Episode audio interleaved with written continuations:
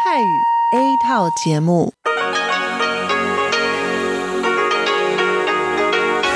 ที่นี่สถานีวิทยุเรดิโอไต้หวันอินเตอร์เนชันแนล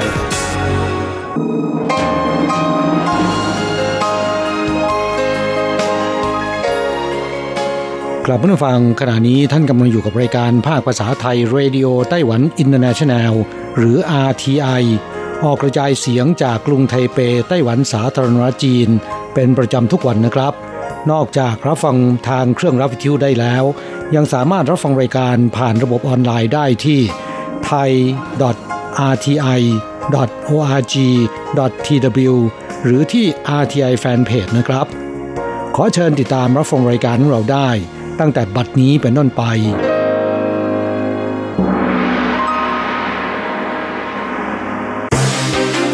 ลำดับแรก ขอเชิญติดตามรับฟัง ข่าวประจำวัน สวัสดีค่ะ คุณผู้ฟัง RTI ที่เคารพทุกท่าน ขอต้อนรับเข้าสู่ช่วงของข่าวประจำวัน จากสถานีวิทยุเรดิโอไต้หวันอินเตอร์เนชั่นแนล ในวันพฤหัสบดีที่ 9 มกราคมพุทธศักราช 2563 ข่าวไต้หวันวันนี้มีดิฉันมณพรชัยวุฒิเป็นผู้รายงานค่ะ มีรายละเอียดของข่าวที่น่าสนใจดังนี้ อดอักเสบที่จีนน่าจะเป็นไวรัสสายพันธุ์ใหม่กรมควบคุมโรคไต้หวันเฝ้าระวังและรอการยืนยัน กรมควบคุมโรคกระทรวงสาธารณสุขและสวัสดิการไต้หวันเปิดเผยวันนี้ว่า จีนแผ่นดินใหญ่ได้ประกาศอย่างเป็นทางการแล้ว ถึงสถานการณ์ผู้ป่วยโรคปอดอักเสบลึกลับที่เมืองอู่ฮั่นของมณฑลหูเป่ยว่ามีสาเหตุมาจากเชื้อในกลุ่มโคโรนาไวรัสสายพันธุ์ใหม่ และจนถึงตอนนี้มีจำนวนผู้ป่วยที่ได้รับการยืนยันว่าติดเชื้อไวรัสดังกล่าวแล้ว 15 ราย โดยยีนของไวรัสดังกล่าวเรียงตัวต่อกันอย่างสมบูรณ์ เมื่อส่องดูด้วยกล้องจุลทรรศน์อิเล็กตรอน จะเห็นว่ามีลักษณะภายนอก เช่นเดียวกับเชื้อในกลุ่มโคโรนาไวรัสทั่วไปเพราะฉะนั้นแม้จะมีผลในเบื้องต้นออกมาแล้ว แต่ก็ยังจำเป็นต้องรอผลการทดสอบเพิ่มเติม เพื่อจะได้ยืนยันว่าเชื้อในกลุ่มโคโรนาไวรัสนี้เป็นสายพันธุ์ใดกันแน่ 我们相信它有可能是呃第一个有可能是从来没有被发现过 的新的冠状病毒，或者是已经知道会感染动物，但是从来没有感染过人报告的的的冠状病毒哈。 คุณหวังว่านถิงแพทย์ประจำกรมควบคุมโรคไต้หวันกล่าวว่า เชื้อในกลุ่มโคโรนาไวรัสที่เรารู้จักกันดีมีทั้งหมด 10 สายพันธุ์ ในจำนวนนี้มี 6 สายพันธุ์ที่สามารถติดต่อมาสู่มนุษย์ได้ ซึ่งรุนแรงที่สุดและรู้จักกันเป็นอย่างดี ก็คือกลุ่มอาการทางเดินหายใจเฉียบพลันรุนแรงหรือโรคซาร์กับกลุ่มโรคทางเดินหายใจตะวันออกกลาง หรือโรคเมอร์ส ที่มักจะมีพาหะเป็นวัว หมู สัตว์ปีก สุนัขและแมวเป็นต้น ดังนั้นโรคปอดอักเสบลึกลับ จึงอาจเป็นไปได้ว่าไม่เคยตรวจพบมาก่อน หรือที่ผ่านมาก็ไม่เคยพบการแพร่ระบาดในมนุษย์ก็เป็นได้ วิธีป้องกันที่ดีที่สุดตอนนี้คือหลีกเลี่ยงการสัมผัสกับสัตว์ที่อาศัยอยู่ตามธรรมชาติ สวมหน้ากากอนามัยทุกครั้งเมื่อเข้าไปในบริเวณที่มีผู้คนพลุกพล่าน ส่วนการกักกันโรคบริเวณสนามบินก็ยังคงต้องดำเนินการต่อไป สถานการณ์ตึงเครียดในอิหร่านทำให้บริษัททัวร์ไต้หวันยกเลิกทริปช่วงตุษจีน หลังอิหร่านยิงขีปนาวุธถล่มฐานทัพสหรัฐที่ตั้งอยู่ในประเทศอิรักเมื่อช่วงเช้ามืดวันที่ 8 มกราคม ตามเวลาในท้องถิ่น ก็ส่งผลทำให้สถานการณ์ในอิหร่านทวีความตึงเครียดมากขึ้น กระทรวงการต่างประเทศไต้หวันจึงประกาศแจ้งประชาชนที่อาศัยอยู่ในอิหร่าน อพยพออกมาโดยเร็วที่สุด และห้ามประชาชนเดินทางเข้าไปในพื้นที่เสี่ยงภัยดังกล่าว ส่งผลให้บริษัททัวร์ไต้หวันที่ให้บริการนำเที่ยวในพื้นที่ตะวันออกกลาง ตัดสินใจยกเลิกทัวร์ที่อิหร่านทั้งหมดไปจนถึงช่วงเทศกาลตรุษจีน สมาคมธุรกิจการท่องเที่ยวไต้หวันเปิดเผยว่าประชาชนไต้หวันที่จะเดินทางไปเที่ยวอิหร่านมีจำนวนไม่มาก เฉลี่ยแล้วต่อปีไม่ถึง 1,000 คนครั้ง ส่วนการเดินทางไปอิรักก็มีจำนวนน้อยมาก ซึ่งจากรายงานกรมการท่องเที่ยวกระทรวงคมนาคมไต้หวันพบว่า ตอนนี้มีนักท่องเที่ยวชาวไต้หวันอีก 5 คนที่ยังคงอยู่ในอิหร่าน และคาดว่าจะเดินทางกลับในวันนี้ ซึ่งทั้งหมดยังคงปลอดภัยดี ตอนนี้กระทรวงการต่างประเทศไต้หวันได้แจ้งข้อมูลเตือนภัยการท่องเที่ยว โดยประเทศอิหร่านเป็นสัญญาณไฟสีส้ม คือหลีกเลี่ยงการเดินทางที่ไม่จำเป็น ขณะที่ 10 พื้นที่บริเวณชายแดนประเทศอิหร่านกับอัฟกานิสถาน ปากีสถานกับอิรัก และประเทศอิรักเป็นสัญญาณไฟสีแดง คือสถานการณ์ไม่เหมาะสมที่จะเดินทางเข้าไป และควรอบพยพออกจากพื้นที่โดยเร่งด่วน อัตราการเกิดยังลดลงคาดปีหน้ามีทารกเกิดใหม่น้อยกว่า 170,000 คน จากข้อมูลของกระทรวงมหาดไทยไต้หวันพบว่าอัตราการเกิดในไต้หวันปีพุทธศักราช 2562 จนถึงเดือนพฤศจิกายนมีจำนวนทั้งสิ้น 168,51 คน ซึ่งแพทย์และนักวิชาการมองว่าถ้าคำนวณถึงสิ้นเดือนธันวาคม ก็น่าจะอยู่ประมาณ 175,000 กว่าคน แต่เมื่อคำนวณจากสตรีที่เข้ารับการตรวจตั้งครรภ์เมื่อปีที่แล้ว ก็ประมาณการได้ว่าอัตราการเกิดตลอดปีพุทธศักราช2563 จะต้องน้อยกว่า 170,000 คนอย่างแน่นอน ทำให้ไต้หวันปีนี้เข้าสู่ยุคที่อัตราการเติบโตของประชากรตามธรรมชาติติดลบอย่างเป็นทางการ คุณหวางหมิ่นเจ้าผู้อำนวยการสมาคมสูตินารีเวชศาสตร์ไต้หวัน กล่าวว่าอัตราการเกิดในปีนี้คาดว่าน่าจะอยู่ในเกณฑ์ที่ไม่ดี เนื่องจากจำนวนสตรีที่เข้ารับการตรวจครรภ์หรือฝากครรภ์มีจำนวนลดลงอย่างมาก ซึ่งหมายความว่าจะมีเด็กเกิดใหม่ในปีนี้น้อยลงกว่าปีที่แล้วอย่างแน่นอน และหากนำอัตราการเกิดกับอัตราการเสียชีวิตในปีที่แล้วมาเปรียบเทียบกัน พบว่ายังอยู่ในเกณฑ์ที่ใกล้เคียงกัน แต่จากปีนี้เป็นต้นไปอัตราการเกิดจะน้อยลงกว่าอัตราการเสียชีวิตทำให้อัตราการเติบโตของประชากรตามธรรมชาติ เข้าสู่ช่วงแห่งการติดลบอย่างเป็นทางการ เพราะฉะนั้นการให้เงินอุดหนุนตามนโยบายเพื่อวางแผนครอบครัวของรัฐบาลที่ผ่านมา ยังถือว่าส่งผลได้ไม่ดีเท่าที่ควร สถานที่ทำงานและสิ่งแวดล้อมทางสังคม ยังไม่เหมาะสมกับสตรีที่มีครรภ์หรือคุณแม่ลูกอ่อน ผู้หญิงจึงไม่กล้าที่จะมีบุตร แนะนำว่ารัฐบาลควรพิจารณาและตรวจสอบการอุดหนุนช่วยเหลือให้ครอบคลุมทุกด้าน อันจะส่งผลต่ออัตราการเกิดของประชากรและการเติบโตในอนาคต สถานศึกษาร่วมมือผู้ประกอบการนำเชฟชื่อดังมาสอนทำอาหารสำหรับเทศกาลตรุษจีนใกล้เข้าสู่ช่วงเทศกาลตรุษจีนแบบนี้หลายครอบครัวจึงวุ่นวายกับการเตรียมวัตถุดิบสำหรับปรุงอาหารในช่วงเทศกาลตรุษจีน รวมถึงการซื้อของใช้ที่จำเป็นต่างๆ โดยเฉพาะอาหารที่ทุกครอบครัวจะรับประทานร่วมกันในคืนวันชูซี่ ทางวิทยาลัยเหอชุนนครเกาสง จึงร่วมมือกับผู้ประกอบการที่จำหน่ายอาหารสดและอาหารแห้งในตลาด จัดกิจกรรมสอนปรุงอาหารสำหรับเทศกาลตรุษจีน ที่ภาษาจีนเรียกว่าเหนียนใช่ โดยเชิญคุณอาหัว ซึ่งเป็นเชฟชื่อดังมาสอนทำอาหาร 6 เมนูตามมาตรฐานของพัตคารสำหรับต้อนรับเทศกาลตรุษจีน ซึ่งประกอบด้วยปลาราดพริก พระกระโดดกำแพง สุกี้ยากี้ข้าวเหนียวอบกุ้งแห้ง ผัดผักรวมมิตรที่ใช้ห้วยซัวหน่อไม้ฝรั่งกับเห็ดเข็มทองเป็นวัตถุดิบ และปิดท้ายด้วยเมนูขาหมูพะโล้ที่เสิร์ฟพร้อมกับหน่อไม้ดอง สร้างสรรค์ความสวยงาม และความอุดมสมบูรณ์บนโต๊ะอาหารในช่วงเทศกาลตรุษจีน ในราคาเพียง 1,688 เหรียญไต้หวันเท่านั้น ประชาชนที่เข้าร่วมงานต่างพูดเป็นเสียงเดียวกันว่าราคาถูกมาก ถูกกว่า年菜ที่จำหน่ายอยู่บนอินเทอร์เน็ตเสียอีก ทั้งยังปลอดภัยสะอาดและมีคุณค่าทางโภชนาการครบถ้วนสมบูรณ์อีกด้วย กระทรวงคมนาคมเพิ่มเที่ยวเรือเฟอร์รี่ สนับสนุนประชาชนกลับภูมิลำเนาไปเลือกตั้ง วันเสาร์ที่ 11 มกราคมนี้จะเป็นวันเลือกตั้งใหญ่ประธานาธิบดี รองประธานาธิบดี และสมาชิกสภานิติบัญญัติของไต้หวัน กรมเจ้าท่ากระทรวงคมนาคมไต้หวันจึงได้ทำการเพิ่มเที่ยวเดินเรือเฟอร์รี่ ในระหว่างวันที่ 9 ถึง 12 มกราคมพุทธศักราช 2563 อีกวันละ 5 เที่ยว เพื่อเดินทางไปกลับจากไต้หวันถึงหมู่เกาะจินเหมินและเผิงหู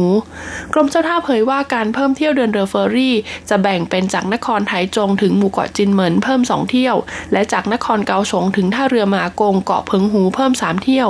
ส่งผลทำให้ระหว่างวันที่9ถึง12 มกราคมนี้ 9 เส้นทางเดินเรือตรงจากไต้หวันไปยังหมู่เกาะต่างๆ และอีก 4 เส้นทางเดินเรือระหว่างหมู่เกาะจินเหมินเพิงหูมัตสูเปิดให้บริการรวมทั้งหมด 211 เที่ยว และจะสามารถขนส่งผู้โดยสารที่ต้องการกลับไปเลือกตั้งในภูมิลำเนาได้ทั้งหมด 52,346 คนครั้ง เปิดสวนสันทนาการเพื่อการท่องเที่ยวแห่งใหม่บนถนนซูอ้าวฮวาเลียน หลังจากถนนซูอ้าวฮวาเหลียนสายใหม่เปิดใช้งานอย่างเป็นทางการได้ไม่นาน บริษัทปูนซีเมนต์ไต้หวันที่มีโรงงานตั้งอยู่ในเขตเหอพิงเมืองฮวาเหลียน ซึ่งเป็นทางผ่านบนถนนซูอ้าวฮวาเหลียนสายใหม่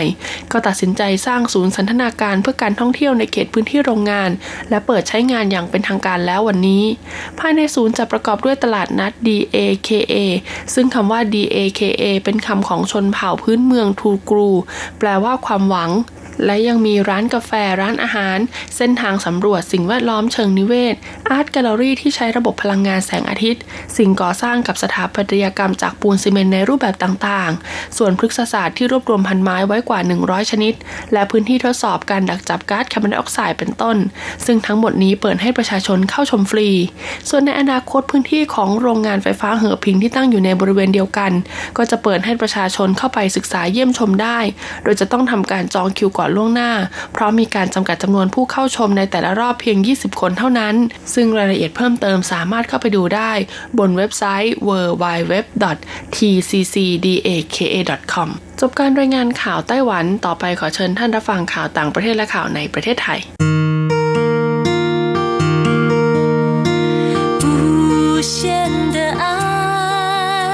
向全世界传开， 永恒的关怀来自台湾之音 RTI。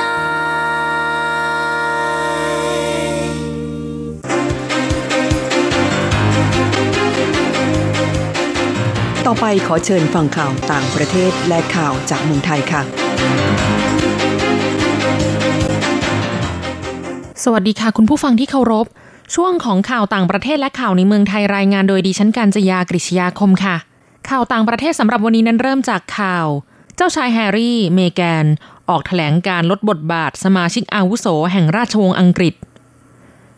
เจ้าชายแฮร์รี่ดยุกแห่งซัสเซ็กซ์ และเมแกนดัชเชสแห่งซัสเซ็กซ์ พระชายา ออกแถลงการณ์ทรงประกาศจะลดบทบาทการเป็นสมาชิกอาวุโสในราชวงศ์อังกฤษ เพื่อแบ่งการใช้ชีวิตทั้งในอังกฤษและอเมริกาเหนือ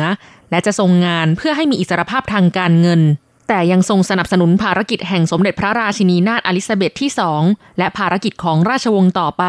รวมทั้งทรงตั้งพระทัยที่จะก่อตั้งองค์กรการกุศลของพระองค์เอง ภายหลังจากช่วงเมื่อเดือนตุลาคมปีที่แล้ว เจ้าชายแฮร์รี่และพระชายา ทรงอึดอัดจากการตกเป็นเป้าเฝ้าติดตามจากบรรดาสื่อมวลชนอังกฤษและสื่อต่างชาติ รวมถึงช่างภาพปาปารัสซี่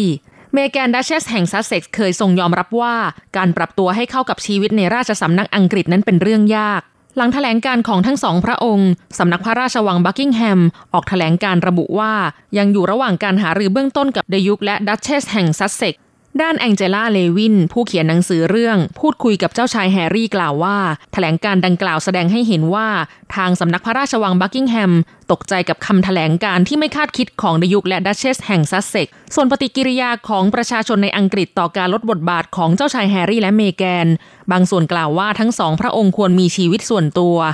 ขณะที่สื่อบางสื่อระบุว่า ทั้งสองพระองค์ไม่ได้ทรงหารือกับสมเด็จพระราชินีนาถอลิซาเบธที่สองและเจ้าฟ้าชายชาลส์พระบิดาก่อนออกแถลงการณ์ ส่วนที่ออสเตรเลียต่างมีทั้งผู้สนับสนุนและไม่เห็นด้วย ข่าวต่อไป องค์การอนามัยโลกชี้ โรคปอดอักเสบในจีนแผ่นดินใหญ่อาจเกิดจากไวรัสตัวใหม่ องค์การอนามัยโลกระบุว่า ไวรัสตัวใหม่อาจเป็นต้นเหตุของการระบาดของโรคปอดอักเสบในจีนแผ่นดินใหญ่ ซึ่งเมื่อไม่นานนี้มีผู้ป่วย 59 รายที่เมืองอู่ฮั่นของจีนแผ่นดินใหญ่ สันนิษฐานว่าอาจมาจากโคโรนาไวรัสสายพันธุ์ใหม่ อย่างไรก็ตามขณะที่องค์การอนามัยโลกยังรอข้อมูลยืนยันเพิ่มเติม ด้านสถานีโทรทัศน์ CCTV ของจีนแผ่นดินใหญ่ รายงานโดยอ้างผลตรวจจากห้องทดลองที่ไม่เปิดเผย ยืนยันว่าสาเหตุของการระบาดของโรคปอดอักเสบดังกล่าว เกิดจากโคโรนาไวรัสสายพันธุ์ใหม่ ก่อนหน้านี้เมื่อปี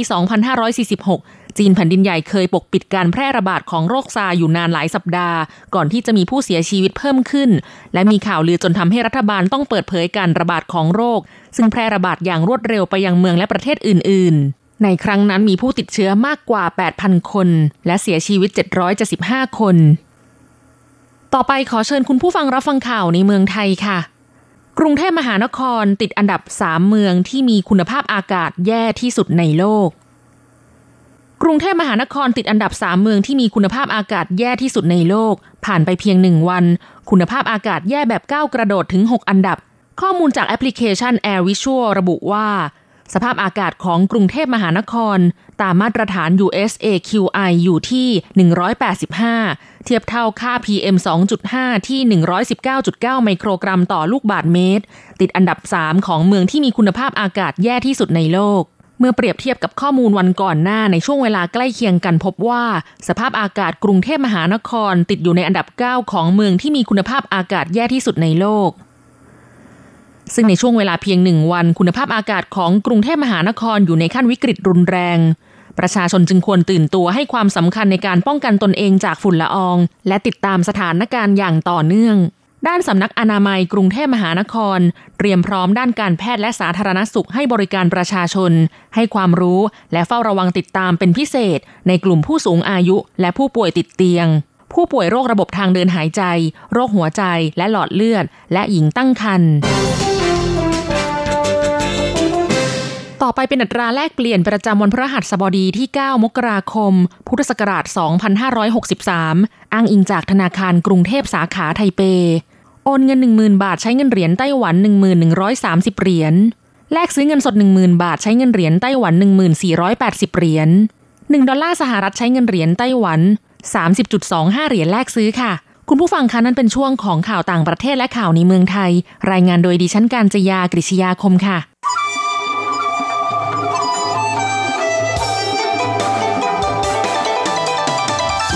限的爱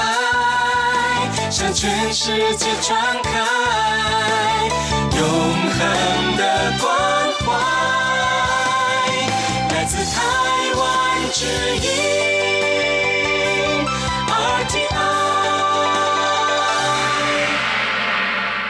ครับคุณครับขณะนี้คุณกำลังติดตามรับฟังรายการภาคภาษาไทยจากสถานีวิทยุ RTI ซึ่งส่งกระจายเสียงจากกรุงไทเปไ ต้หวันสาธารณรัฐจีนอยู่นะครับ และต่อไปนั้นขอเชิญคุณผู้ฟังติดตามรับฟังชีพประจรเศรษฐกิจ จากการจัดเสนอของกฤษณัยสายประพาส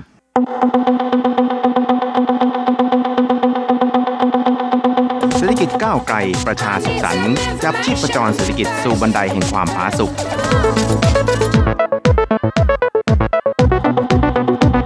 ร่วมจับชีพประจรเศรษฐกิจกับกฤษณัยสายประพาส ส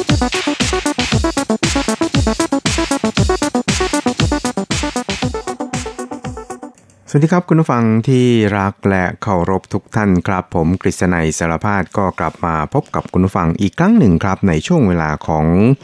ชีพประจรเศรษฐกิจนะครับ ก็พบกันเป็นประจำทุกสัปดาห์ในค่ำวันพระหัส แล้วก็เช้าวันศุกร์3ครั้งด้วยกันครับ ก็จะนำเอาเรื่องราวความเคลื่อนไหว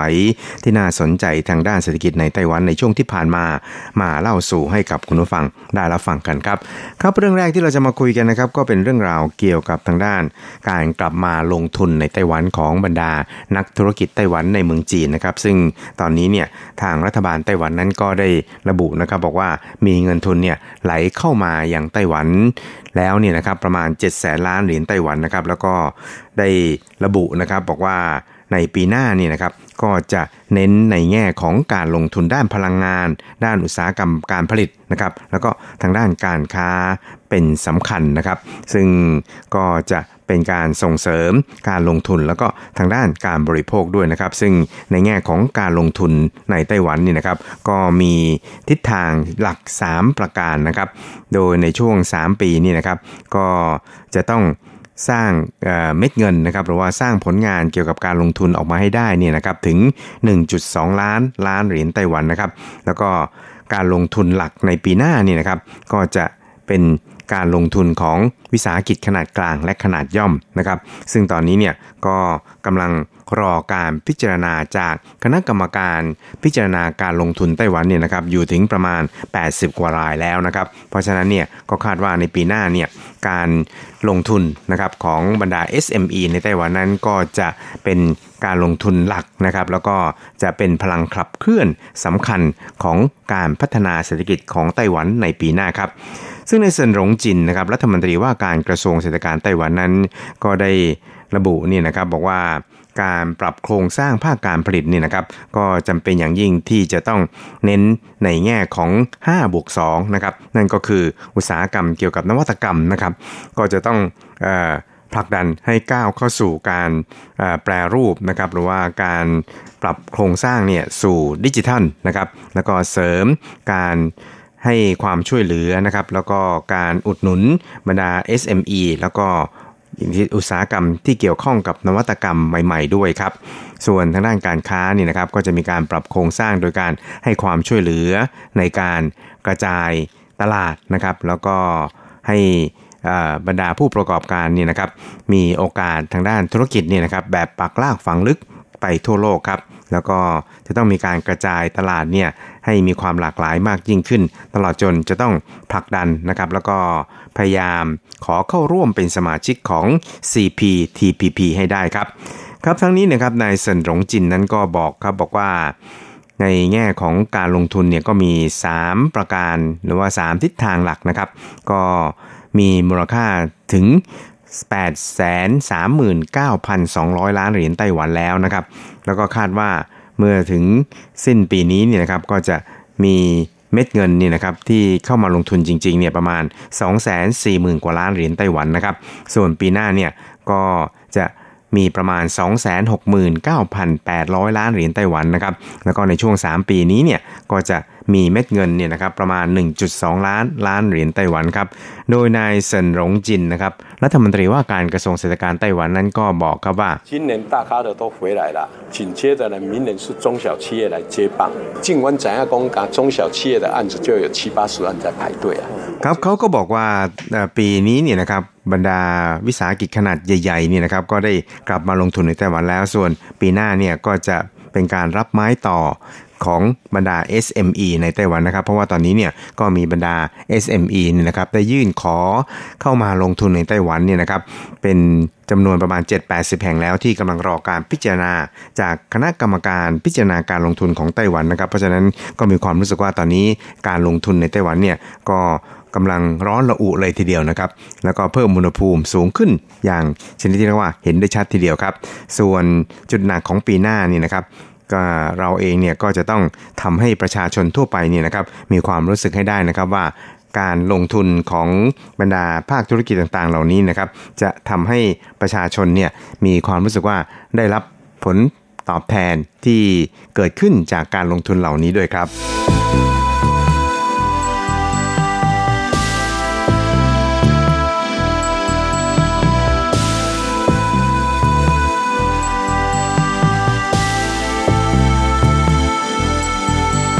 ครับอีกเรื่องนึงครับเราไปดูกันที่ในไตรมาสที่ 4 ของปีนี้นี่นะครับ ปรากฏว่าภาคอุตสาหกรรมของไต้หวันนี่นะครับ อยู่ในสภาวะที่อาจจะเรียกว่าปรับตัวดีขึ้นนะครับ ในไตรมาสสี่นี้ซึ่งกระทรวงเศรษฐกิจนั้นก็บอกว่าตอนนี้เนี่ยสภาพการต่างๆหรือสถานการณ์ต่างๆเนี่ยมันก็เริ่มกลับเข้าสู่ภาวะที่ดีขึ้นพอสมควรครับ โดยได้ระบุนะครับบอกว่า ดัชนีอุตสาหกรรมในช่วงเดือนพฤศจิกายนเนี่ยอยู่ที่ 114.24 นะครับเพิ่มขึ้นร้อยละ 2.15 ต่อปีนะครับ ซึ่งส่วนใหญ่แล้วนี่นะครับก็จะเป็นดัชนีของภาคอุตสาหกรรมการผลิตที่มีการเติบโตร้อยละ 2.29 ซึ่งถือเป็นการยุติการหดตัวลงอย่างต่อเนื่องในช่วง 2 เดือนที่ผ่านมานะครับ เพราะฉะนั้นเนี่ยก็จะเห็นได้ว่าตอนนี้บรรยากาศทางเศรษฐกิจในไต้หวันนั้นก็เริ่มปรับตัวดีขึ้นนะครับ โดยกระทรวงเศรษฐกิจไต้หวันนั้นก็วิเคราะห์นะครับ บอกว่าในช่วงไตรมาส4นี่นะครับภาคการผลิตนั้นก็คิดว่าน่าจะอยู่ในสภาพที่ปรับตัวในแดนบวกนะครับ ซึ่งก็หมายความว่าตอนนี้เนี่ยสถานการณ์ของภาคอุตสาหกรรมในไต้หวันนั้น ก็เริ่มดีขึ้นเป็นลำดับครับ และ การเติบโตในแดนบวกนั้นก็จะยังคงเป็นไปอย่างต่อเนื่องไปจนถึงปีหน้าก็ว่าได้ครับ ส่วนในปีนี้นี่นะครับก็อาจจะเนื่องจากว่าในช่วงครึ่งแรกของปีเนี่ยการตัวเลขต่างๆเนี่ยอาจจะไม่ค่อยจะสู้ดีนักนะครับ ซึ่งก็คาดว่าตลอดทั้งปีเนี่ยก็จะยังคงอยู่ในสภาวะที่ติดลบนะครับประมาณ 0.4 ถึง 0.1%นะครับซึ่งก็จะต้อง ดูตัวเลขของไตรมาสที่4นะครับว่าจะออกมาในรูปใดนะครับ ทั้งนี้นะครับคุณหวังสูเจียนในฐานะรองอธิบดีกรมสถิติ กระทรวงเศรษฐการไต้หวันนั้นก็ได้ระบุเกี่ยวกับอุตสาหกรรมทางด้านออปติก แล้วก็อุตสาหกรรมคอมพิวเตอร์ในไต้หวันนะครับ ซึ่งมีการเติบโตที่อยู่ในระดับเลข 2 หลักนะครับ โดยเดือนพฤศจิกายนนั้น มีการเติบโตสูงถึงร้อยละ 30 ทีเดียวนะครับ ก็คิดว่าเป็นตัวเลขที่ น่าพึงพอใจครับ แล้วก็ยังคงมีสถานการณ์อย่างนี้ต่อไปอย่างต่อเนื่องครับ โดยคุณหวังสูเจียนนะครับในฐานะรองอธิบดีกรมสถิติของกระทรวงเศรษฐการไต้หวันสาธารณจีนนั้น ก็ได้เล่าให้ฟังเกี่ยวกับเรื่องนี้ครับ โดยบอกว่าครับท่านก็บอกครับบอกว่าเมื่อดูจากสถานการณ์อย่างนี้แล้วนี่นะครับการรักษาระดับอัตราการเจริญเติบโตแบบเลข 2 หลักแบบนี้นี่นะครับ ก็คิดว่าน่าจะมีโอกาสค่อนข้างสูงพอสมควรเลยทีเดียวนะครับสำหรับในแง่ของอุตสาหกรรมดั้งเดิมนี่นะครับกระทรวงเศรษฐกิจไต้หวันก็วิเคราะห์ครับถึงแม้ว่า สงครามการค้าระหว่างสหรัฐกับจีนนั้นจะส่งผลกระทบต่ออุตสาหกรรมดั้งเดิมของไต้หวันนะครับทำให้ความต้องการนั้นลดลงครับ แต่ว่าในปีหน้าเนี่ยเนื่องจากตัวเลขฐานเนี่ยค่อนข้างต่ำนะครับ เพราะฉะนั้นก็คิดว่าน่าจะดีกว่าปีนี้นะครับ แล้วก็น่าจะอยู่ในสภาพที่มีการเติบโตในแดนบวกอย่างค่อนข้างมั่นใจพอสมควรเลยทีเดียวครับ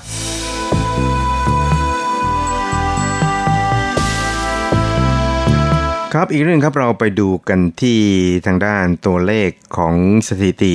การขายส่งขายปลีก แล้วก็ทางด้านอาหารแล้วก็เครื่องดื่มในไต้หวันนะครับ ซึ่งในจำนวนนี้เนี่ยนะครับ การขายปลีกกับตัวเลขของร้านอาหารแล้วก็เครื่องดื่มเนี่ยนะครับ มียอดมูลค่าเนี่ยนะครับ พุ่งสูงขึ้นทุบสถิติรายเดือนของเดือนเดียวกันเนี่ยนะครับในช่วงที่ผ่านมาเลยทีเดียวครับ โดยทางกระทรวงเศรษฐการไต้หวันนั้นก็ได้ประเมินนะครับ บอกว่าในส่วนของการค้าส่งนี่นะครับ ก็อาจจะได้รับผลกระทบจากการค้าต่างประเทศด้วยนะครับ มีมูลค่าที่ลดลงต่อปีเนี่ยประมาณร้อยละ 2.5 ครับ ส่วนทางด้านขายปลีกนะครับ แล้วก็ทางด้านร้านอาหารกับเครื่องดื่มนี่นะครับ เนื่องจากว่า ตัวเลขดัชนีของหุ้นในไต้หวันเนี่ยนะครับก็พุ่งสูงขึ้นอย่างต่อเนื่อง แล้วก็ยืนอยู่ในระดับหลักหมื่นเนี่ยมาอย่างต่อเนื่องนะครับ ก็ส่งผลให้อุปสงค์ภายในนี่นะครับพุ่งสูงขึ้นนะครับ แล้วก็ประเมินว่าตัวเลขของการค้าปลีกนี่นะครับจะมีการเติบโตถึงประมาณร้อยละสามต่อปีครับ ส่วนร้านอาหารแล้วก็เครื่องดื่มนี่นะครับ ก็คาดว่าน่าจะเติบโตประมาณร้อยละสี่ครับ ครับตัวเลขของ กิจการทางด้านค้าส่งในช่วงเดือนพฤศจิกายนนี่นะครับมีตัวเลขทั้งสิ้น 867,000 ล้านเหรียญไต้หวันนะครับลดลงร้อยละ 2.5 ต่อปีครับใส่สำคัญนั้นเนื่องจากการส่งออกเหล็ก กล้าของไต้หวันนี่นะครับอยู่ในสภาพที่ลดลงครับ แล้วก็จอแสดงผลรวมไปจนถึงคอมพิวเตอร์แบบพกพานะครับก็มีความต้องการลดลงครับตลอดไปจนถึงราคาของ memory ต่างๆนี่นะครับก็อยู่ในสภาพที่ตกต่ำลงด้วย ทางกระทรวงเศรษฐการของไต้หวันนั้นก็ประเมินนะครับบอกว่าตามการความต้องการของเทคโนโลยีที่เกิดใหม่นี่นะครับที่อาจจะมีการขยายตัวต่อไป ประกอบกับในช่วง สุจีนนี่นะครับก็จะมีความต้องการในการเสริมสินค้าต่างๆ เข้ามามากขึ้นนี่นะครับ ก็อาจจะทำให้ตัวเลขของการค้าส่งในช่วงเดือนธันวาคมนี้เนี่ยครับมีตัวเลขที่กลับมายืนในแดนบวกได้นะครับ หรืออาจจะมีการเพิ่มขึ้นสูงถึงร้อยละสามทีเดียวนะครับสำหรับตลอดทั้งปีเนี่ยก็คาดว่าน่าจะ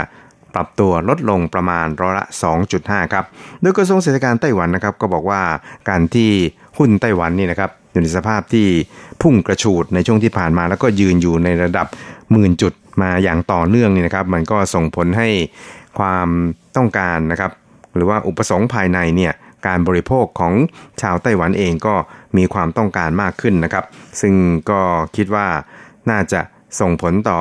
ตัวเลขการค้าปลีกนะครับ แล้วก็ตัวเลขของมูลค่าการค้าของภาค พัตคารอาหารแล้วก็เครื่องดื่มเนี่ยนะครับ ก็ส่งผลให้ปรับตัวสูงขึ้นนะครับ แล้วก็ทุบสถิติเดือนพฤศจิกายนของทุกปีที่ผ่านมาครับ โดยเฉพาะอย่างยิ่งนะครับ การค้าปลีกในช่วงเดือนพฤศจิกายนที่ผ่านมานั้นก็ได้รับอานิสงส์นะครับ จากการที่มีการออกรถรุ่นใหม่ ๆ ออกมาก่อนนะครับ แล้วก็รถไฟฟ้านะครับ หรือว่ามอเตอร์ไซค์ไฟฟ้าเนี่ยนะครับ ขายดิบขายดีเป็นเทน้ำเทท่า ตลอดไปจนถึงบรรดาห้างสรรพสินค้าต่างๆเนี่ยก็มีการจัดกิจกรรมเซลล์นะครับฉลองครบรอบปีของแต่ละแห่งเนี่ยตลอดไปจนถึงการจัดกิจกรรมเกี่ยวกับ 1111 นะครับ ก็ส่งผลให้มียอดการค้าแบบค้าปลีกนี่นะครับสูงถึง 343,400 ล้านเหรียญไต้หวันเพิ่มขึ้นร้อยละ5.4 ครับ ส่วนทางด้านร้านอาหารแล้วก็เครื่องดื่มนี่นะครับ ก็ปรากฏว่ามีการออกแบรนด์ใหม่ ๆ ออกมานะครับ แล้วก็มีการจัดงานเฉลิมฉลองในงานต่างๆ ไม่ว่าจะเป็นงานแต่งงานนะครับ หรือว่างานเลี้ยงเลื่อนเริงต่างๆนะครับ ก็ทำให้ร้านอาหารแล้วก็เครื่องดื่มต่างๆเนี่ยมียอดมูลค่าทั้งสิ้นเนี่ยนะครับถึง 63,700 ล้านเหรียญไต้หวันนะครับ เติบโตถึงร้อยละ 5.7 เลยทีเดียวครับ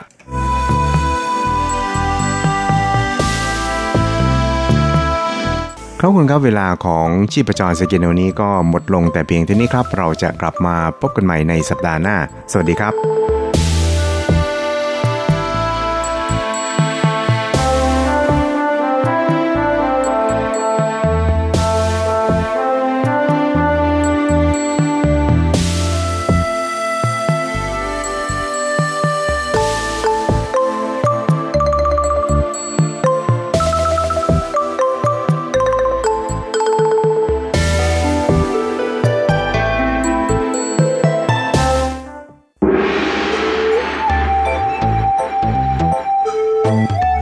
ถึงโลกจะหมุนไว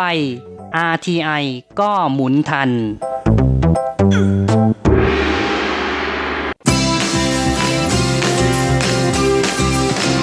ข่าวเด็ดกีฬามัน รู้ลึกฉับไว ไม่ว่าที่ไหนในโลกกว้างกับทีระยางและเจาะลึกกีฬาโลก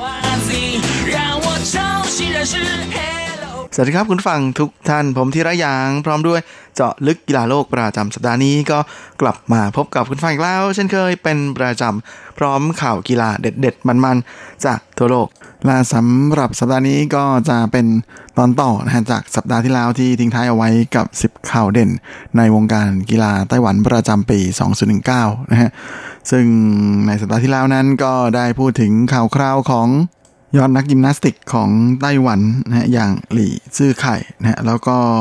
ยังมีสองหวังแห่งวงการว่ายน้ำก็คือหวังซิงเฮาและหวังกวนหงรวมไปถึงอีกหนึ่งความหวังของไต้หวันในวงการกรีธานะนั่นก็คือเจิงเจ้าชุนนะนักพุ่งแหลนชาย ก่อนที่จะไปปิดท้ายกันที่ข่าวคราวของทีมหญิงธนูหญิง มาวันนี้เราก็มาเริ่มกันที่ไฮไลท์ของหมู่นักกีฬาหญิงไต้หวันเลยนะนั่นก็คือข่าวคราวของสาวยกน้ำหนักคนดังนะก็คือกัวซิงฉุน ซึ่งในปี 2009 ที่ผ่านมานั้น ก็ถือเป็นปีทองของเธอเลยก็ว่าได้ แทบจะเรียกได้ว่าเป็นปีที่ส่งให้กัวซิงฉุนนั้นไร้พ่ายเลยทีเดียวนะฮะ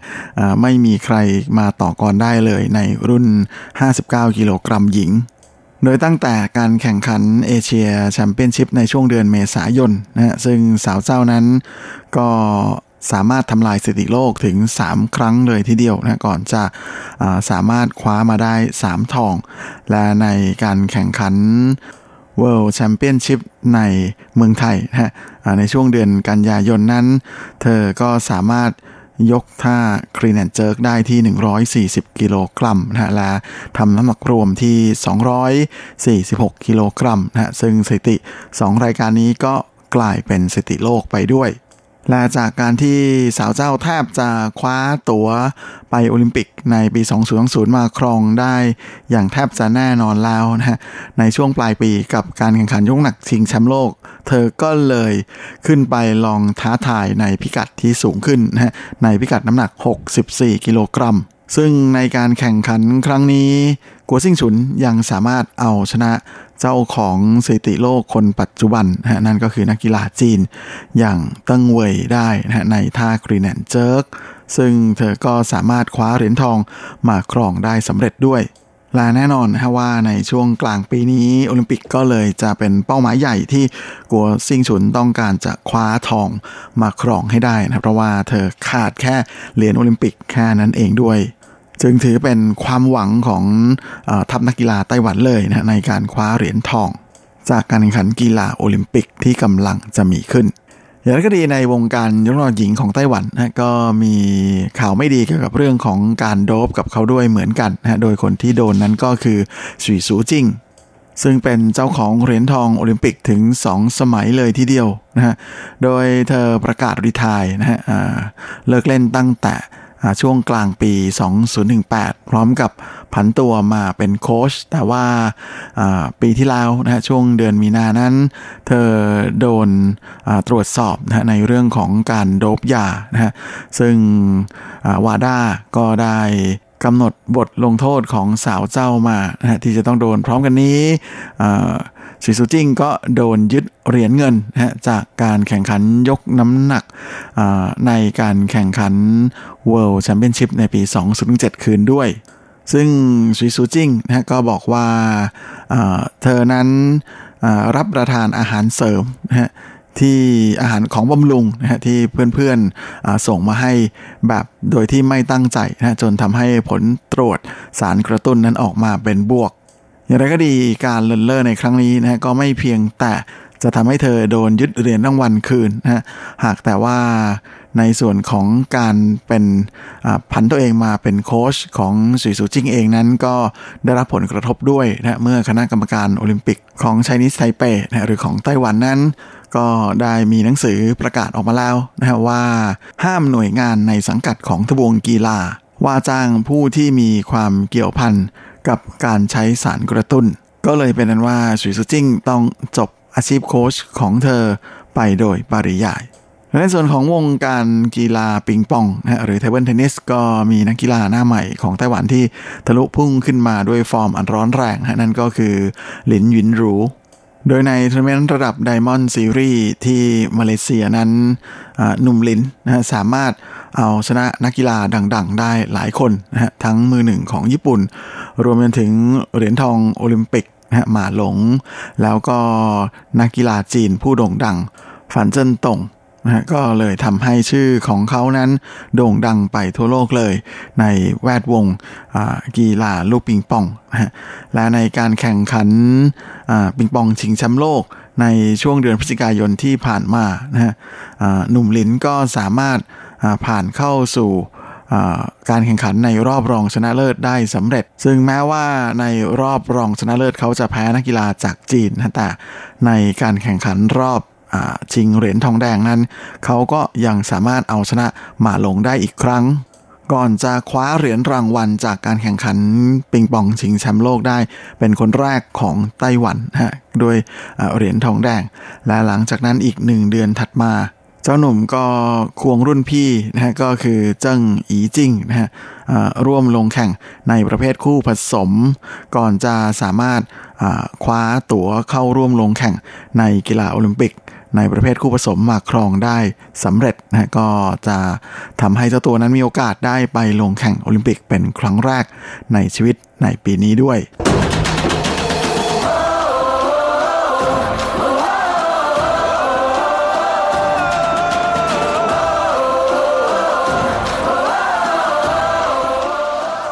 ทีนี้ก็มาดูกันที่ข่าวคราวในแวดวงกีฬาเทนนิสกันบ้างนะฮะลายวงการเทนนิสหญิงในปี 2019 ของไต้หวันนั้นก็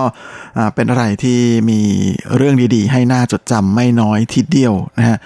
ไม่ว่าจะเป็นผลงานของจันยงร้านที่เธอลงแข่งแม้ว่า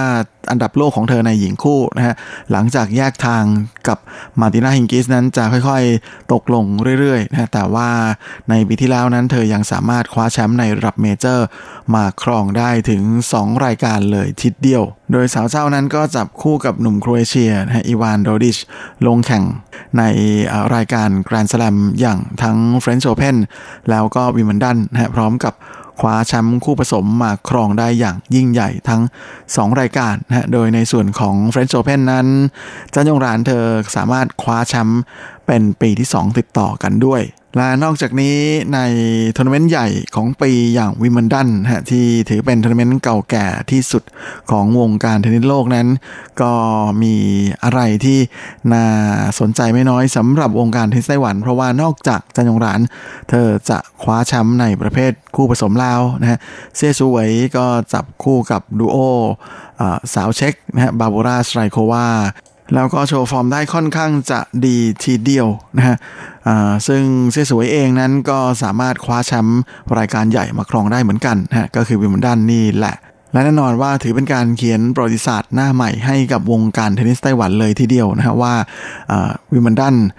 ในปี 2009 นั้นมีนักกีฬาไต้หวันคว้าแชมป์ได้ถึง 2 ประเภทเลยทีเดียวนะฮะทั้งคู่ผสม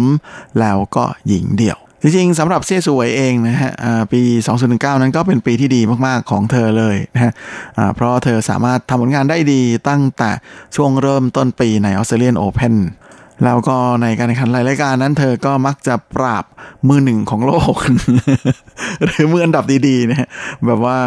จะปราบได้บ่อยๆ เป็นประจำเลยนะจนได้รับฉายาว่าเป็นมือปราบมือหนึ่งของโลก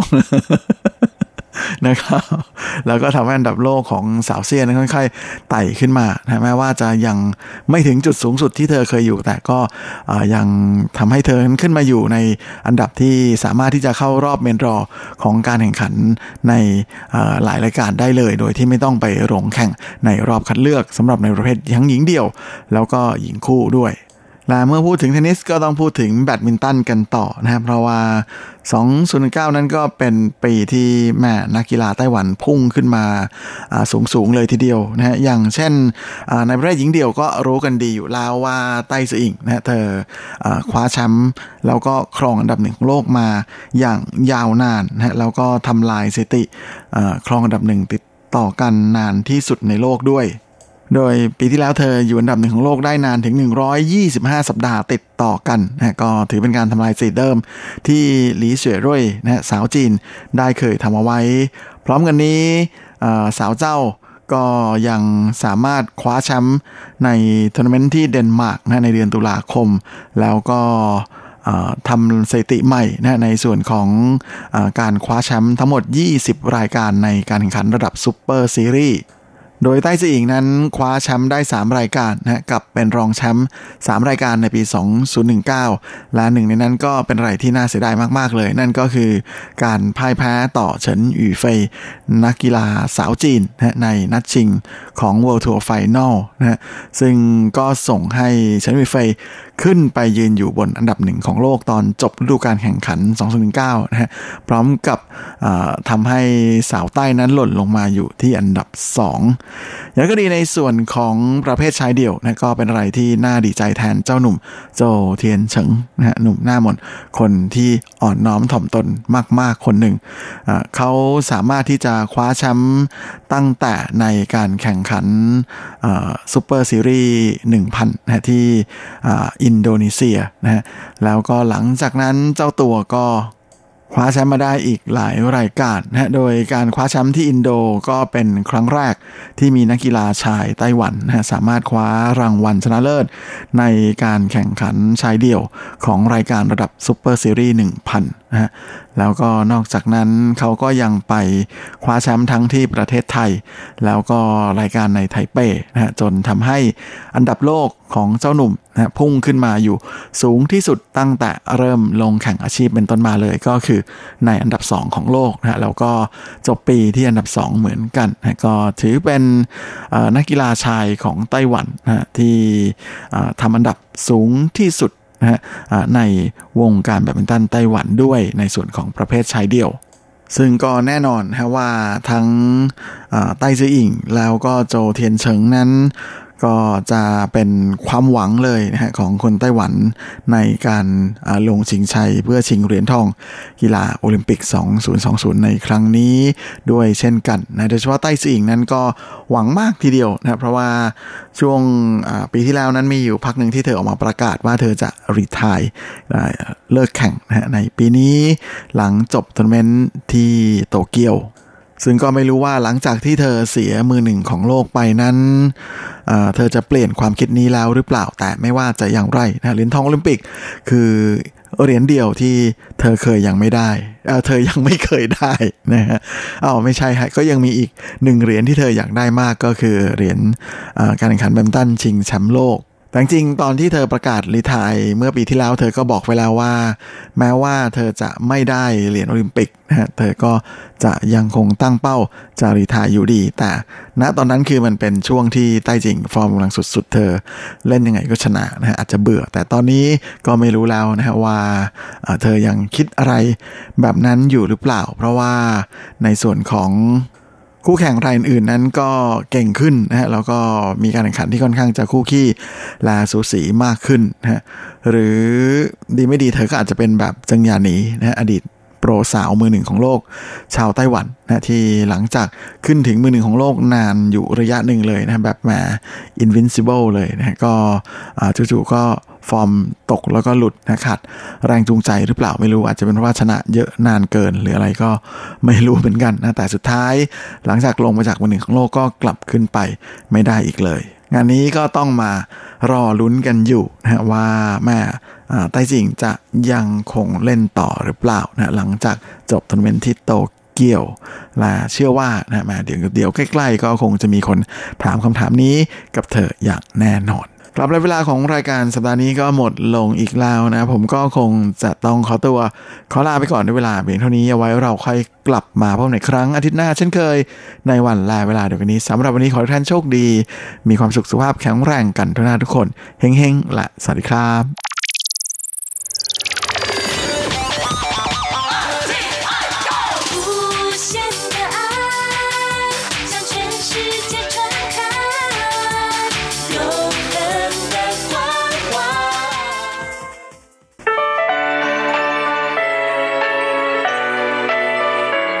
ช่วงเวลาแห่งความอร่อยกับรายการเลาะรั้วครัวไต้หวันมาแล้วครับ เราจะพาคุณเข้าครัวเปิดตำรา หาสูตรเด็ดเคล็ดลับความอร่อย แวะชิม แชะ แชร์อาหารหลากรสหลายสไตล์ในไต้หวัน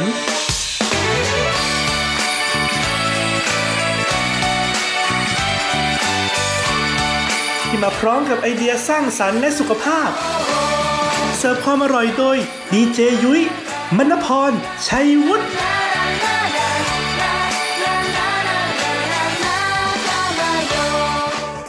สวัสดีค่ะ คุณผู้ฟังอทีไอที่เคารพทุกท่านขอต้อนรับเข้าสู่รายการเลาะรั้วครัวไต้หวันค่ะ รายการที่จะนำเสนอเรื่องราวของความอร่อยที่เกิดขึ้นในไต้หวันนะคะดำเนินรายการโดยดิฉันดีเจยุ้ยมณพรชัยวุฒิค่ะสำหรับเรื่องราวความอร่อยของเราในสัปดาห์นี้ค่ะ ก็ยังอยู่กันที่ซีรีส์ตลาดกลางคืนของไต้หวันนะคะคุณผู้ฟัง ซึ่งตอนนี้เราก็เดินทางมาถึงภาคกลาง ซึ่งก็อยู่กันที่นครไถจงนั่นเองค่ะ ต้องบอกเลยว่า 2 สัปดาห์ที่ผ่านมานะคะ เราพูดถึงตลาดกลางคืนนครไทจงที่เปิดทุกวันตั้งแต่จันทร์ถึงอาทิตย์นะคะ ไปทั้งหมดแล้ว 4 ตลาดด้วยกันค่ะ ก็ยังเหลืออีก 4 ตลาดสุดท้ายนะคะ ซึ่งก็คาดว่าสัปดาห์นี้แล้วก็สัปดาห์หน้า เราก็จะพูดจบเกี่ยวกับเรื่องราวของความอร่อยในตลาดกลางคืนที่นครไถจง และเอาเป็นว่าฟังกันแล้วนะคะ หากใครมีโอกาสได้เดินทางมาท่องเที่ยวไต้หวัน ในช่วงวันหยุดตรุษจีน ซึ่งใกล้จะมาถึงในช่วงสิ้นเดือนมกราคมแบบนี้ ก็อย่าลืมไปชิมความอร่อยกันที่ตลาดกลางคืนของนครไถจงกันด้วยนะคะ แต่หากใครฟังไม่ทันไม่เป็นไรค่ะ สามารถไปรับฟังย้อนหลังกันได้เลยนะคะ บนเว็บไซต์ th.rti.org.tw แล้วก็เสิร์ชหารายการเลาะรั้วครัวไต้หวันนะคะ เพียงเท่านี้คุณก็จะทราบนะคะพิกัดที่ตั้งของตลาดต่างๆ รวมถึงรูปภาพของเมนูอร่อยๆมากมาย ที่วางจำหน่ายอยู่ในตลาดแต่ละแห่งด้วยนะคะเอาเป็นว่าไปชมย้อนหลังกันได้เลยนะ แล้ววันนี้ค่ะต้องบอกเลยว่ามีอีก 2 ตลาดนะคะ ของนครไหจงมาบอกเล่าให้กันฟัง จะเป็นตลาดอะไรตั้งอยู่ที่ไหนนะคะ แล้วก็มีเมนูอร่อยอออะไรบ้าง พร้อมแล้วไปเปิดตำรากันเลยค่ะ ช่วง เปิดตำรา ความอร่อย สำหรับตลาดกลางคืนแห่งที่ 5 นะคะ ของนครไถจงที่เปิดให้บริการทุกวันไม่มีวันหยุดนะคะ ไม่ว่าคุณจะไปเที่ยวไถจงวันไหนก็ตาม สามารถไปชิมอาหารอร่อยๆ แบบ local local food street food ได้ที่ตลาดแห่งนี้นะคะ ก็คือจงเซี่ยวลู่เย่ซื่อค่ะ ตลาดแห่งนี้นะคะ ตั้งอยู่ในเขตนั้นชีของนครไถจงค่ะ เปิดให้บริการทุกวันเลยนะคะ จันทร์ถึงอาทิตย์มีเมนูอร่อยๆมากมายเลยทีเดียวที่คนท้องถิ่นเนี่ยเขาแนะนำแล้วก็รีวิวกันมานะคะ บอกว่าถ้าไปถึงเนี่ยต้องไปรับประทานให้ได้ เริ่มที่เมนูอย่างแรกกันเลยดีกว่าค่ะ ก็คือเมี่ยนเซียนนั่นเองนะคะ เมี่ยนเซียนเนี่ยถ้าพูดไปแล้วก็มีความคล้ายก้ากึ่งระหว่างกระเพาะปลาอากับก๋วยเตี๋ยวรัดหน้านะคะ เพราะว่าเขามีการใส่เส้นหมี่ซึ่งเป็นเส้นเฉพาะที่เขาเรียกว่าเส้นหมี่เซียนเนี่ยนะคะ ลงไปต้มในน้ำเหนียวๆค่ะ ส่วนใหญ่แล้วนะคะ อย่างเช่นที่ไทเปเนี่ยดัง ๆ ก็จะมีบะหมี่อาจงที่ซีเหมือนติงใช่ไหมเขาจะขายใส่ในส่วนของหอยนางรมกับไส้หมู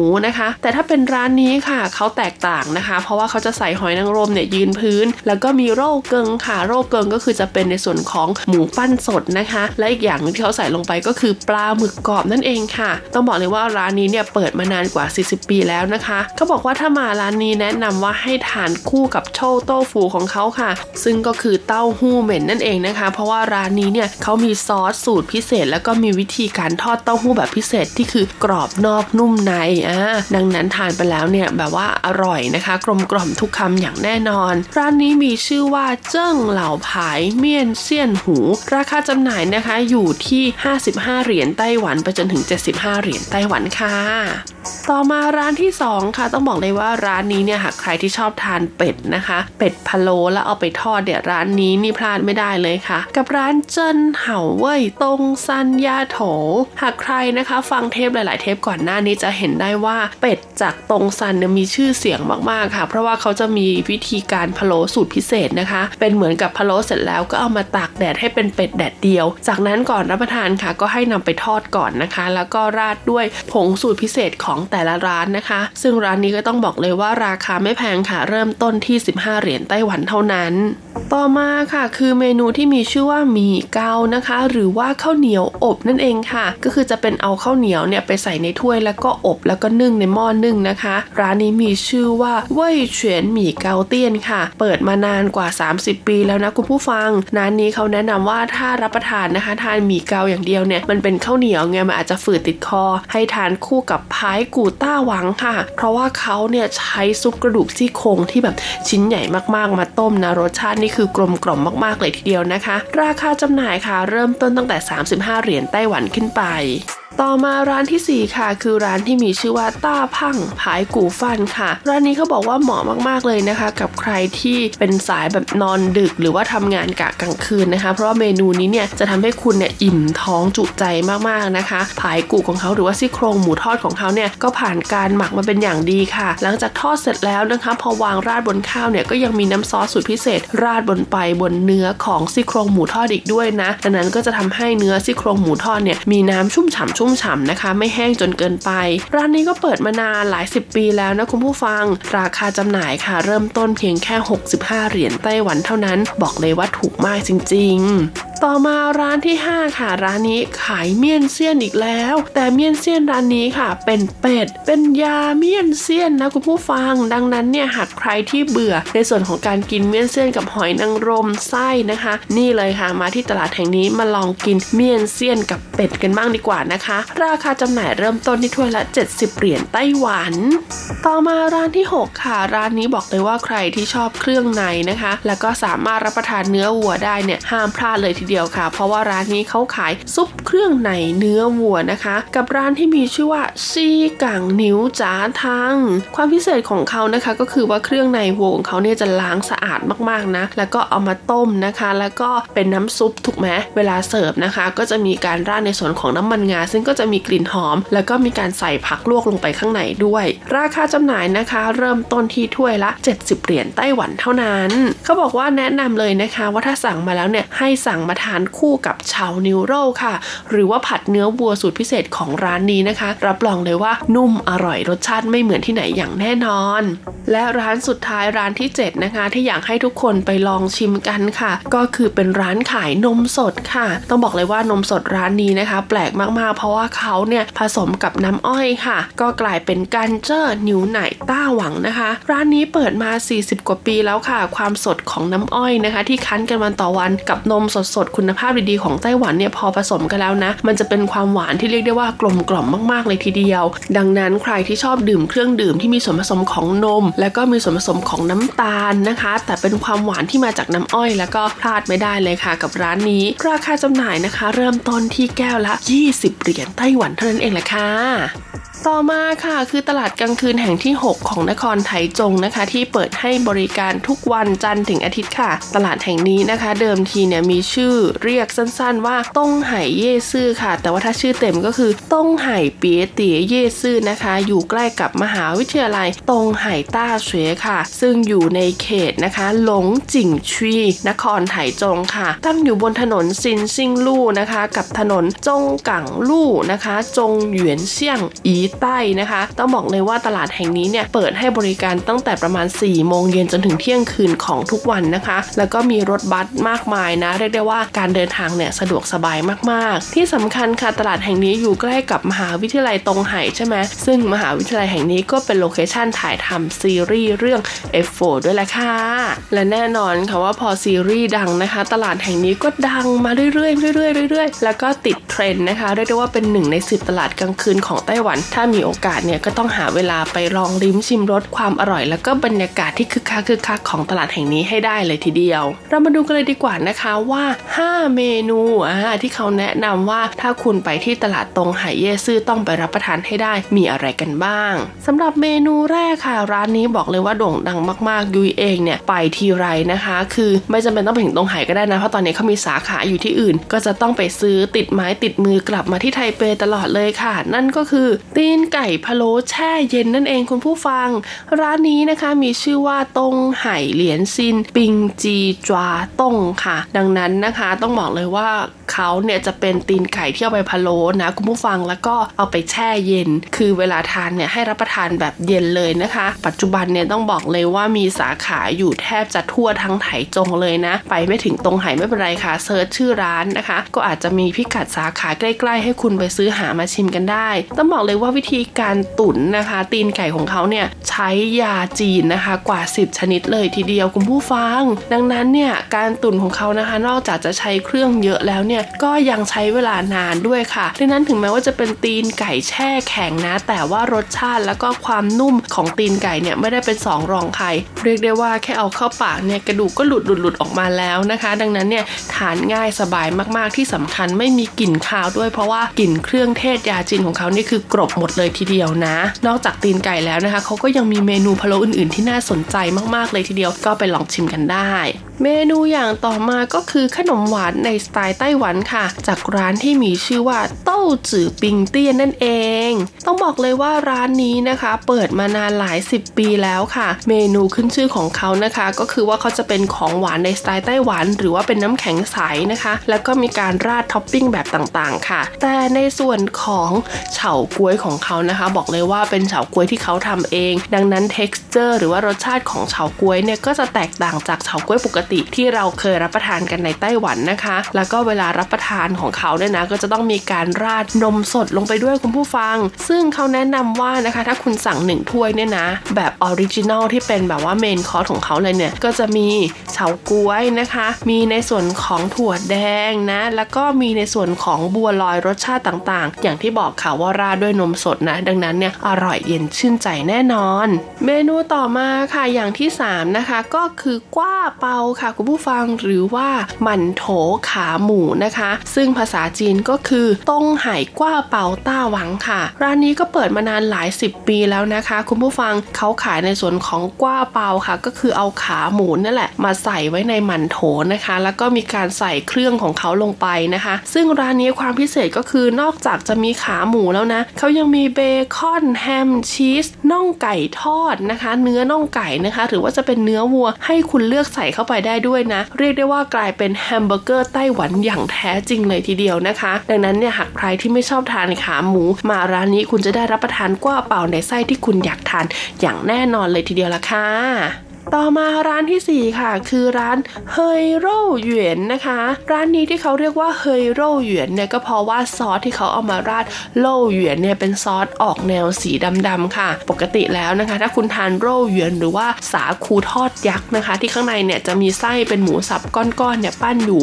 เขาจะราดด้วยน้ำสีแดง ซึ่งมีส่วนผสมของเต้าเจี้ยวค่ะ แต่ร้านนี้ไม่ใช่เขาใช้น้ำสีดำนะคะ ซึ่งใช้ส่วนผสมหลักก็คือเป็นซีอิ๊วขาวกับหอยนางรม แล้วก็ซอสสูตรพิเศษของเขาปรุงรสออกมานะคะ ดังนั้นเนี่ยรสชาติของโรเหวียนเจ้าเนี่ยก็จะแตกต่างจากเจ้าอื่น ที่สำคัญค่ะแป้งโรเหวียนของเขาเนี่ยก็จะมี t e x t อร์แตกต่างกันด้วยนะ จะไม่ได้เป็นแป้งแบบสาคูทั้งหมด 100%นะคะ มีการผสมเอาแป้งโมจิเนี่ยเข้าไปด้วย ก็จะมีความเหนียวหนุบ แล้วเวลาทอดออกมาเนี่ยก็จะเป็นสีขาวไม่ได้เป็นสีใส ดังนั้นหากใครนะคะที่อยากลองโรเหวียนอ่าแต่บางคนอาจจะไม่ชอบน้ำราดสีแดงเพราะสีแดงเนี่ยมันจะมีความหวานๆเปรี้ยวรี้ยวๆเค็มๆนิดหน่อย แต่ชอบน้ำแบบในสไตล์เหมือนน้ำราดเขาเรียกว่าอะไรนะก๋วยเตี๋ยวหลอดอย่างเงี้ยอ่าก็แนะนำว่าให้มาทานที่ร้านนี้ได้เลยนะคะ กับร้านที่มีชื่อว่าตงไห่เฮยเร่าเหวียน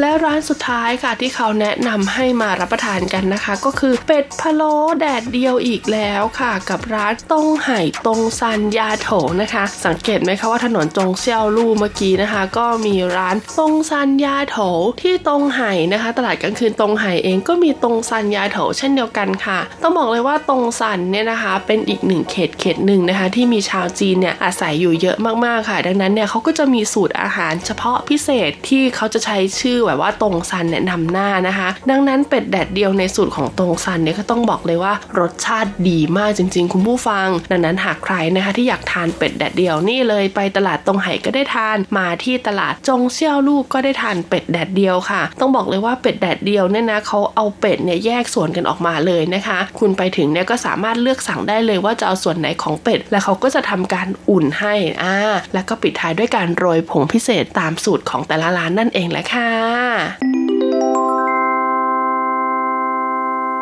เป็นไงกันบ้างคะ กับความอร่อยของตลาดกลางคืนตอนที่ 3 ที่นครไถจงที่นำมาฝากกันในวันนี้ สัปดาห์หน้าจะเป็นตลาดกลางคืนตอนสุดท้ายของนครไถจงแล้วล่ะค่ะ และก็ต้องบอกเลยว่าทั้ง 2 ตลาดนี้แจ่มทั้งคู่แน่นอนนะคะ จะเป็นตลาดอะไรเรามาติดตามกันต่อในสัปดาห์หน้านะคะสำหรับวันนี้ลาไปก่อน สวัสดีค่ะ